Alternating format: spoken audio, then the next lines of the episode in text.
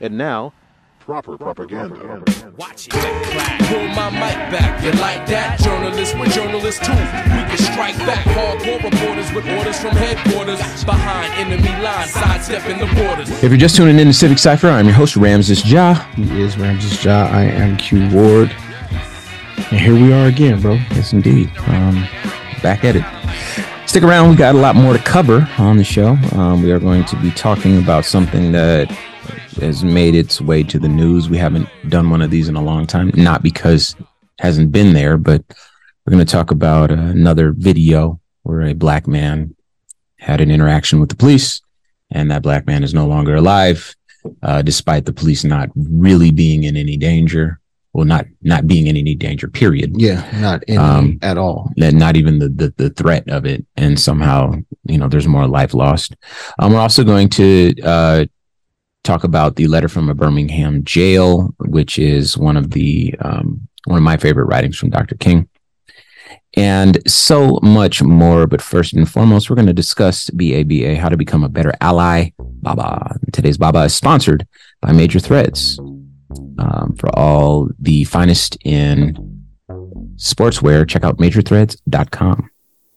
Um, today's Baba, South Carolina HBCU receives $90,000 grant to get more black male teachers in the classrooms. Now, you might be saying to yourself, $90,000 is a lot of money. I don't have that much money to donate. Well, listen, I've been learning recently that historically black colleges and universities need money. This was something that I would not have known because I did not go to an HBCU, unfortunately. Um, but I've come to appreciate their place in the world and their place in this country in particular. There are certain things that are just never going to be taught. They're not valuable enough historically or the lessons or anything like that to be taught in you know your normal schools you know certainly not public schools and public universities but historically black colleges and universities will certainly tell these stories um, and again very necessary but i'll read a bit. Um, south carolina state university an hbcu historically black college and university in orangeburg south carolina received a $90000 grant for its call me mister program to extend its efforts in placing more black male teachers in the classroom. Uh, ABC Columbia reported that the HBCU received the funds on Monday from the Leveraging Innovation for Educator Excellence um, to help recruit and train Black male teachers. According to Dr. Thelma Sojourner, Program Director for Life 2, an initiative devoted to boosting teacher efficacy, less than 2% of the instructors currently teaching in the South Carolina schools are identified as Black men. There is tremendous need for children to see young men coming in and working in the schools, says Sojourner. So if you can, donate to an HBCU because they're on the right track and they know exactly what we need. Now, speaking of black male teachers, Hmm. Man. uh, Keenan Anderson um, was a younger than me man. And he was tased to death by the police and what we have to call uh, an incident, uh, an incident of police violence. Um, normally, one or the other of us will watch a video that involves someone's life coming to an end so that we don't have to experience every single trauma that we you know we come across that people send our way every video but this one we both had to take a moment and really um process this right? We had to look at this video. And if i'm honest it, it the video left me with more questions than answers which i think is probably par for the course. Typically we don't watch videos and be like oh well you know that's that. Usually we're like why? or whatever. But this one certainly had that effect on on me. And just very disturbing especially when you know going into it that you're looking at a person that's not alive anymore there's just something that's deeply troubling and unsettling about that um Let me read a bit to you. So this comes from uh, Yahoo News. Uh, chilling video so shows cops repeatedly tase cousin of BLM co-founder before his death. Uh, shocking video footage shows a fleeing Keenan Anderson, a high school teacher whose cousin is Black Lives Matter co-founder Patrisse Cullors, beg for his life as cops repeatedly tased him several hours before his death. When he died, Anderson, who at least one bystander claimed had tried to steal a car, became the third man of color to perish after a violent encounter with the LAPD in the span of a week. The department's own chief took the unusual step of quickly suggesting at least one of the fatalities could have been avoided. When the family watched the video prior to its public release, some viewed it in the police station itself. Others watched at home and over FaceTime, Cullors told the Daily Beast. Uh, she described her family's initial reaction as devastated and disgusted. Uh, and here's a quote um, from his brother Chris, just being like, How did they do that to him? How did this end up leading to his death? To his sister saying, That was too much. To his auntie, my cousin, just crying uncontrollably. Cullors told the Daily Beast. Like, it's so traumatic, I can't unsee that, she said. No one deserves to die begging for their life. Okay. So, um, I'll just read this next part. Body camera footage shows Anderson, 31, repeatedly yell, They're trying to George Floyd me as cops restrained him in the middle of the street on January 3rd.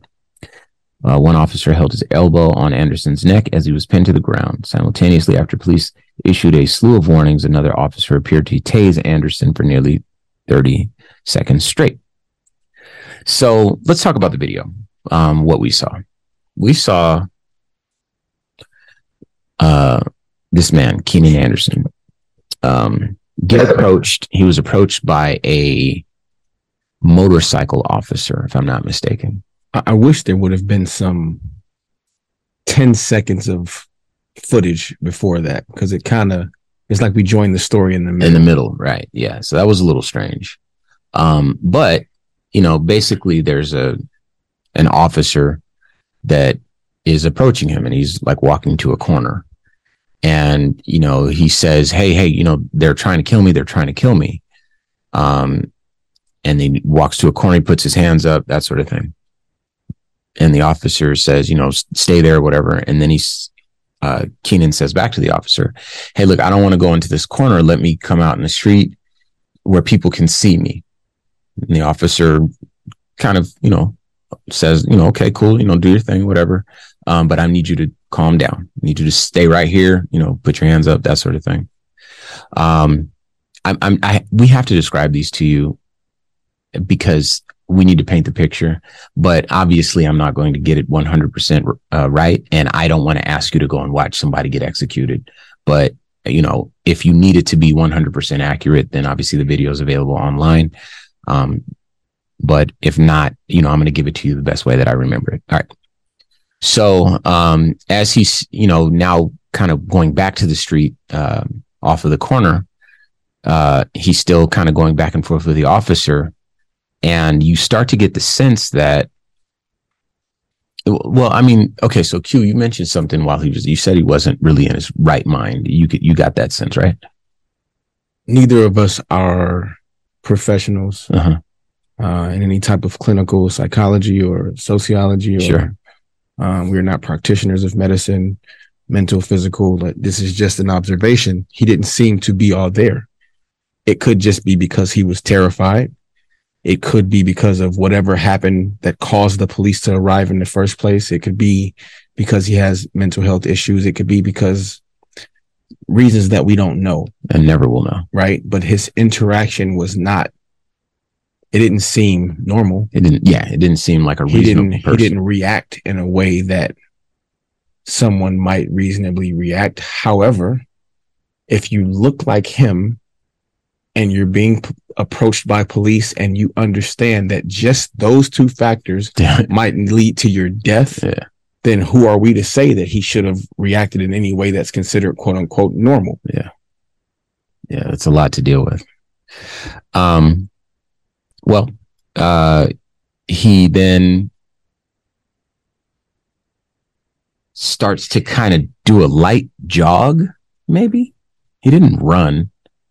And it was, he was walking and kind of like moving quickly, uh, putting some distance between himself and the officer. Well, we could say that he ran, just not very fast or far. Sure. I'd go with that. And Yeah. I'm I'm using the word run because uh, Ramses and I have to always make sure that we're not coloring a picture in a The way to way. extra victimize or Yeah. We don't want to make make, anybody the bad guy.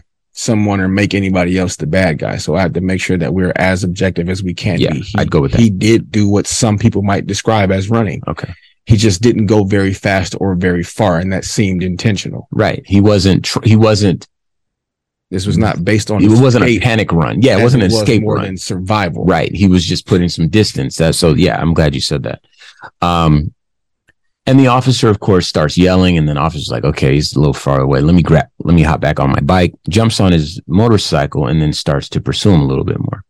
And he he wasn't running down the sidewalk. He was running into the middle of the street where the cars were. So again, you're seeing a person not behave in a way that you would deem as and you know hindsight's always 2020 now we know he's a, a teacher an educator um so looking at that you know a person this isn't a, a person who's homeless a person who is you know that you would associate you know those types of mental conditions with you know um just kind of out there spaced out.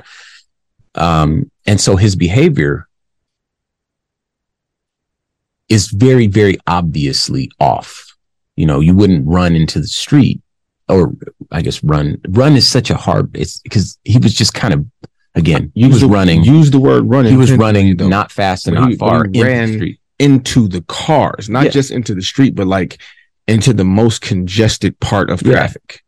and when the officer asked him to stop again he stopped he started to kind of get down on the ground and it's almost like he's making sense of what's happening around him um at no point did it seem like he was trying to flee he was just trying to from where i sit look like he was trying to position himself in a way to where he probably would have the most insulation from the sort of harm that might be coming his way best i can guess uh, and then after that, you know, the police start to jump on him and, you know, that's when you get the elbow to the neck thing and he starts, uh, restating they're trying to kill me. Now it, it seems a little bit more like it's about the officers rather than whatever it was he was running from when the first officer pulled up.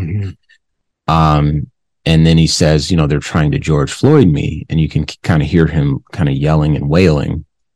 And, you know, now you're getting the stop resisting and all that sort of stuff, you know, turn over on your side, you know, this sort of stuff. And again, we've talked about this many times on the show. It's very difficult to do too much of anything that someone's asking you to do when, you know, there's, you know, five grown men with their full weight on different parts of your body.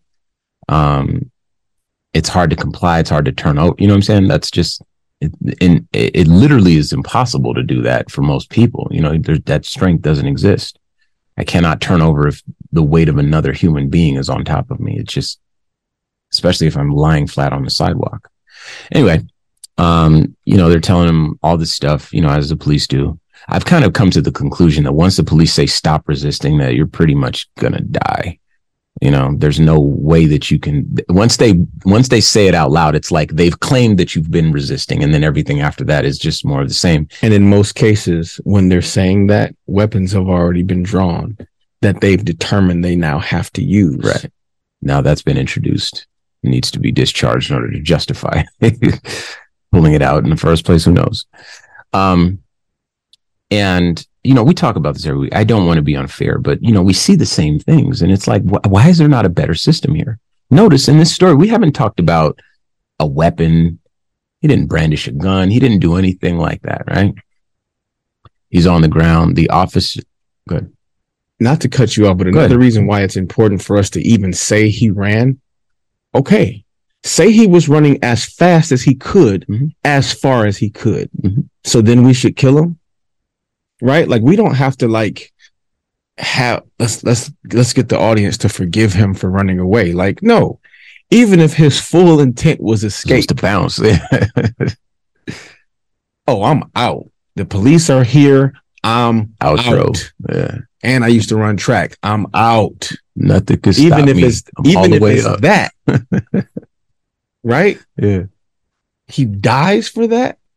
So here's the part. Because the officers seem to get, and this is important too, angry at how dare you not do Exactly what exactly what I when I say when I say it. Yeah. It doesn't matter why we're here or that maybe you didn't do anything. Do what I said right. Oh, you're not going to do what I said right now?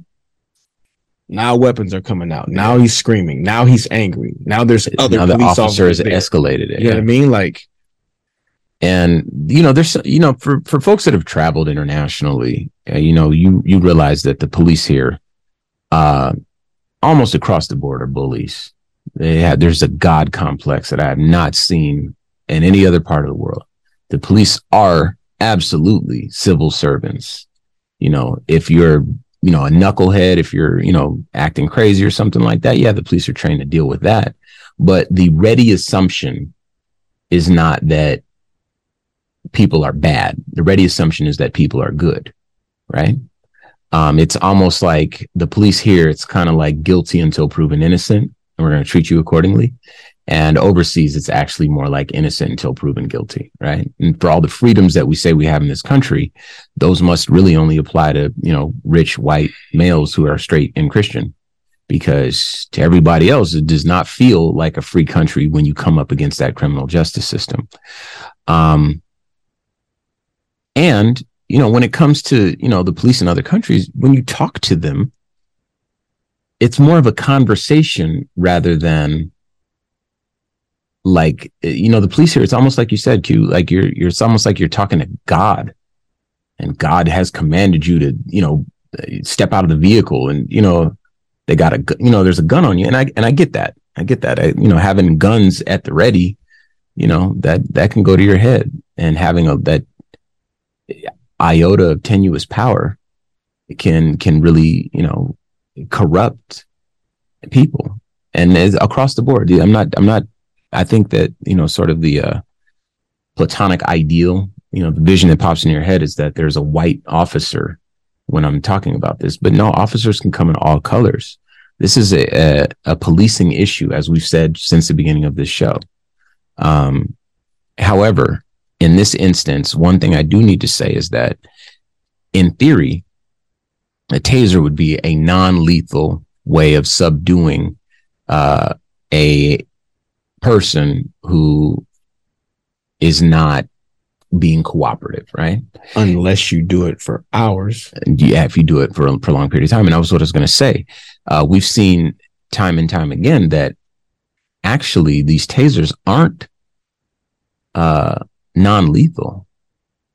People are dying left and right from being tased by the police. And you know, again, it's one thing if you like shoot a you know a taser off, you know, somebody drops to the ground, you know that sort of thing. But if you have five police officers and you still need a taser, then you know I'm not sure exactly what's going on here, right? Because uh, the police want to be heroes and tough guys and all that sort of stuff, but it, it, it, none of this makes sense, and and it never does in any of these you know stories, and we end up with more dead people. And as we've seen that uh, time and again, is that the police will end the lives often enough of black men with impunity. This is our reality, and um, you know people wonder why we don't have a great relationship with police why really nobody has great relationships with police unless they are, like I said, those straight, you know, white, you know, Christian males with with money and you know that sort of thing. Um, and I, I, there are some exceptions. White those the, the wives of those men often, The children of those. men. yeah, they- they often get a kick out of the police too. But you know, there's a good chunk of us that see this for what it is, and it's basically something that really needs an adjustment. You know, we are not born to die. You know, our lives have value. You can't just kill us and everybody just be okay with that. And it happened over and over again.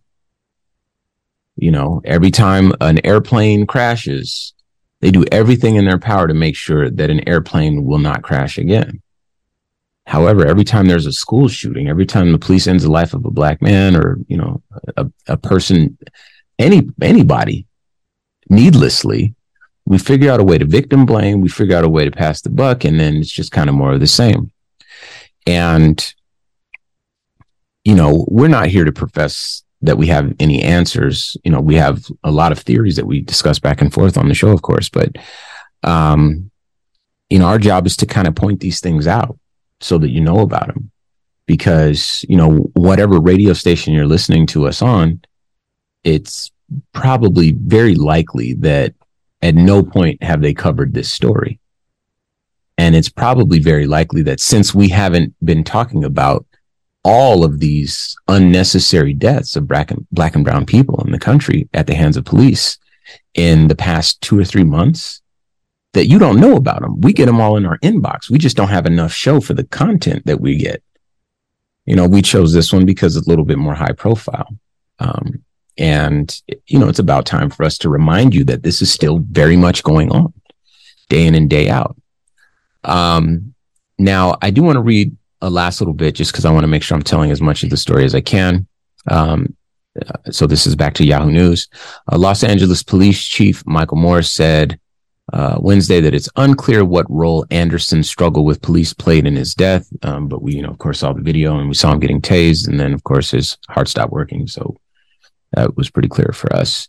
Um, he said Ander- Anderson was in altered mental state, which is something that we could deduce from watching the video. Correct.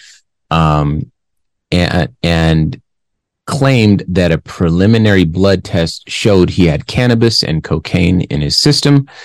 Um, and again, the emphasis there is that it he claimed that uh, the pre- preliminary blood test um, showed that. Now, um, from what I understand, I'm not sure that cannabis creates like psycho, you know, hallucid, halluc- whatever effects or whatever that stuff is.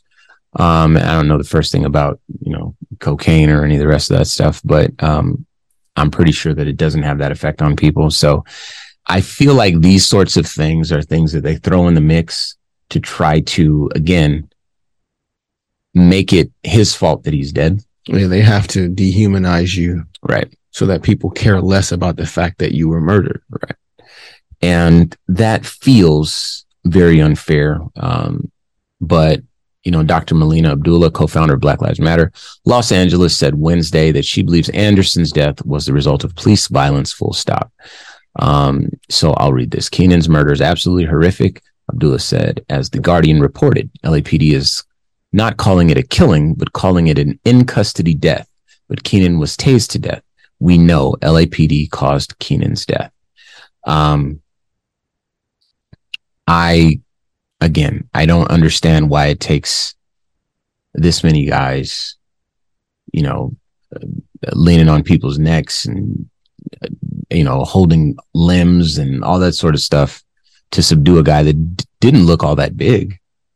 Probably couldn't have been any bigger than me, you know.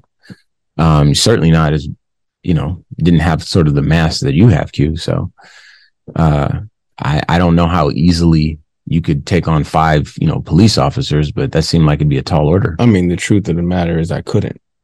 Thanks. That's Right. what I was so for. yeah, and yet and still he needed to get tased until his heart stopped working and now he's dead and we're having to talk about this on the show so And again, watching the video, the young man got tased because the officer had already taken his taser out. That's, why I yeah. have my taser out, so I'm gonna tase. figure out when to use it yeah stop resisting He, what he didn't do anything different. Like he did, there wasn't some big move where he threw somebody off of him or pushed somebody down or anything like that. I have my taser out, so I'm tasing someone. well it's time for the way black history fact um today's way black history fact is sponsored by the black information network daily podcast and as promised we are going to be reading pieces of dr martin luther king jr's letter from a birmingham jail just to give you an idea of who the man was, what he stood for, and uh, help you when it comes to dealing with his legacy. So I'll read. April 16th, 1963. My dear fellow clergymen, while confined here in the Birmingham City Jail, I came across your recent statement calling our present activities unwise and untimely. Seldom, if ever, do I pause to answer criticism of my work and ideas, but since I feel that you are men of genuine goodwill and your criticisms are sincerely set forth, I would like to answer your statement in what I hope will be a patient will be patient and reasonable terms. In any nonviolent campaign, there are four basic steps. One, collection of the facts to determine whether injustices are alive. Two, negotiation. Three, self purification. And four, direct action. We have gone through all the steps in Birmingham. Birmingham is probably the most thoroughly segregated city in the United States. Its ugly record of police brutality is known in every section of the country. Its unjust treatment of Negroes in the courts is a notorious reality. There have been more unsolved bombings of Negro homes and churches in Birmingham than in any city in this nation. These are the hard, brutal, and unbelievable facts. On the basis of these conditions, Negro leaders sought to negotiate with the city fathers, but the political leaders consistently refused to engage in good faith negotiations. Then came the opportunity last September to talk with some of the leaders of the economic community in these negotiating sessions, certain promises were made by the merchants, such as the promise to remove the humiliating racial signs from the stores. On the basis of these promises, Reverend Shuttlesworth and the leaders of the Alabama Christian Movement for Human Rights agreed to call a moratorium on any type of demonstrations. As the weeks and months unfolded, we realized that we were the victims of a broken promise. The signs remained. As in so many experiences in the past, we were confronted with blasted hopes and the dark shadows of a deep disappointment settled upon us. So we had no alternative except that of preparing for direct action, whereby we would pre- present our very bodies as a means of laying our case before the conscience of the local and national community. We were not unmindful of the difficulties involved, so we decided to go through the process of self purification. We started having workshops on nonviolence and repeatedly asked ourselves the question are you able to accept the blows without retaliating? Are you able to endure the ordeals of jail? Now, bear this in mind because you may know someone listening to us today. You may know someone that says, "Oh, you know, those BLM protesters or all those people they they always want this, but they they're just going about it all wrong." Okay, this is directly from Dr. Martin Luther King. Okay, I'll continue. You may well ask, why direct action? Why sit ins, marches, etc.? Isn't negotiation a better path? You are exactly right in your call for negotiation. Indeed, this is the purpose of direct action. Nonviolent direct action seeks to create such a crisis and establish such creative tension that a community that has constantly refused to negotiate is forced to confront the issue. Boom. It's Dr. King's words. My friends, I must say to you that we have not made a single gain in civil rights without legal and nonviolent pressure. History is the long and tragic story of the fact that the privileged groups seldom give up their privileges voluntarily. Individuals may see the moral light and give up their unjust posture, but as Reinhold Niebuhr has reminded us, groups are more immoral than individuals. I guess it's easy for those who have never felt the stinging darts of segregation to say, wait. But when you have seen vicious mobs lynch your mothers and fathers at will and drown your sisters and brothers at whim, when you have seen hate filled policemen curse, kick, brutalize, and even kill your black brothers and sisters with impunity, boom. When you see the vast majority of your 20 million Negro brothers smothering in an airtight cage of poverty, in the midst of an affluent society when you suddenly find your tongue twisted and your speech stammering as you seek to explain to your six year old daughter why she can't go to the public amusement park that has just been advertised on television and she sees and sorry and see the tears welling up in her little eyes when she is told that Funtown is closed to colored children and see the depressing clouds of inferiority begin to form in her little mental sky and see her begin to distort her little personality by unconsciously developing a bitterness toward white people. When you have to concoct an answer for a five year old son who's asking in agonizing pathos, Daddy, why do white people treat colored people so mean?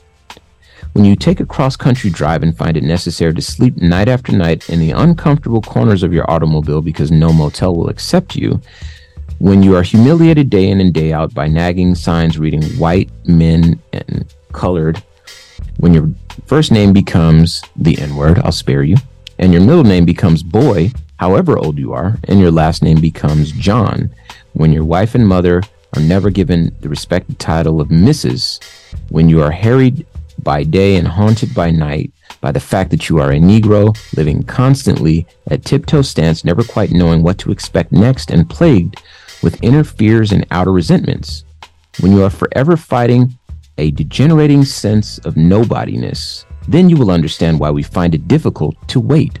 Wow. There comes a time when the cup of endurance runs over and men are no longer willing to be plunged into an abyss of injustice where they experience the bleakness of corroding despair. I hope, sirs, you can understand our legitimate and unavoidable, unavoidable impatience. I hope this letter finds you strong in the faith. I also hope that circumstances will soon make it possible for me to meet each of you, not as an integrationist or civil rights leader, but as a fellow clergyman and a Christian brother. Let us all hope that the dark clouds of racial prejudice will soon pass away and the deep fog of misunderstanding will be lifted from our fear drenched communities, and in some not too distant tomorrow, the radiant stars of love and brotherhood will shine over our great nation with all of their scintillating beauty. Yours for the cause of peace and brotherhood, M.L. King Jr. Now, I do want to say this before you respond. I know we've got a couple seconds. That's not the full letter. I had to edit it down for time, but please read it, put it up in your room, in your office, live by it. Go ahead. I wish the letter could be made into a visual short film, minus the context of it being white racist oppressors versus black people. Make it anyone else versus anyone else. And the person on the receiving side of that would be empathized f- for by any audience. Absolutely. Well, that's going to do it for us here on Civic Cipher. Once again, I'm your host, Ramses Ja. He is Ramses Ja. I am Q Ward. Thank you guys for tuning in with us again for another uh oh man, another one of these very, very difficult journeys through uh, some very, very difficult truths. Yes, indeed. But, uh, you know, we're still here. We're still standing and we're still doing it for you. Uh, we appreciate you allowing us to have these conversations and let's keep it going. So tap in with us, hit our website, uh, civiccipher.com and, uh, follow us on all social media at Civic Cipher. Download this in any previous episodes. Subscribe, Subscribe, share, subscribe, subscribe, comment, subscribe. all that. Donate as well. And um, submit any questions or any topics that you want us to cover. Um, we do like hearing from you, and you know we like having a conversation, not just us talking and you listening. So participate if it makes sense. And until next week, y'all. Peace.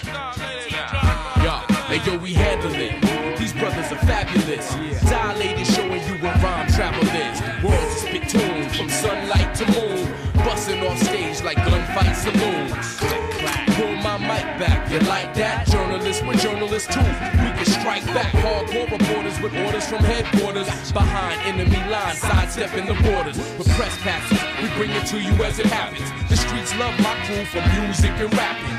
Street commander slash beat expander. Here to fight the slander with the proper propaganda. What's happening? You got a question, then ask it. The news is just a TV show. Get past it. And this from a quiet wartime journalist. Headlines. Wake up, refuse, and resist. Like this, like this, like this, like this.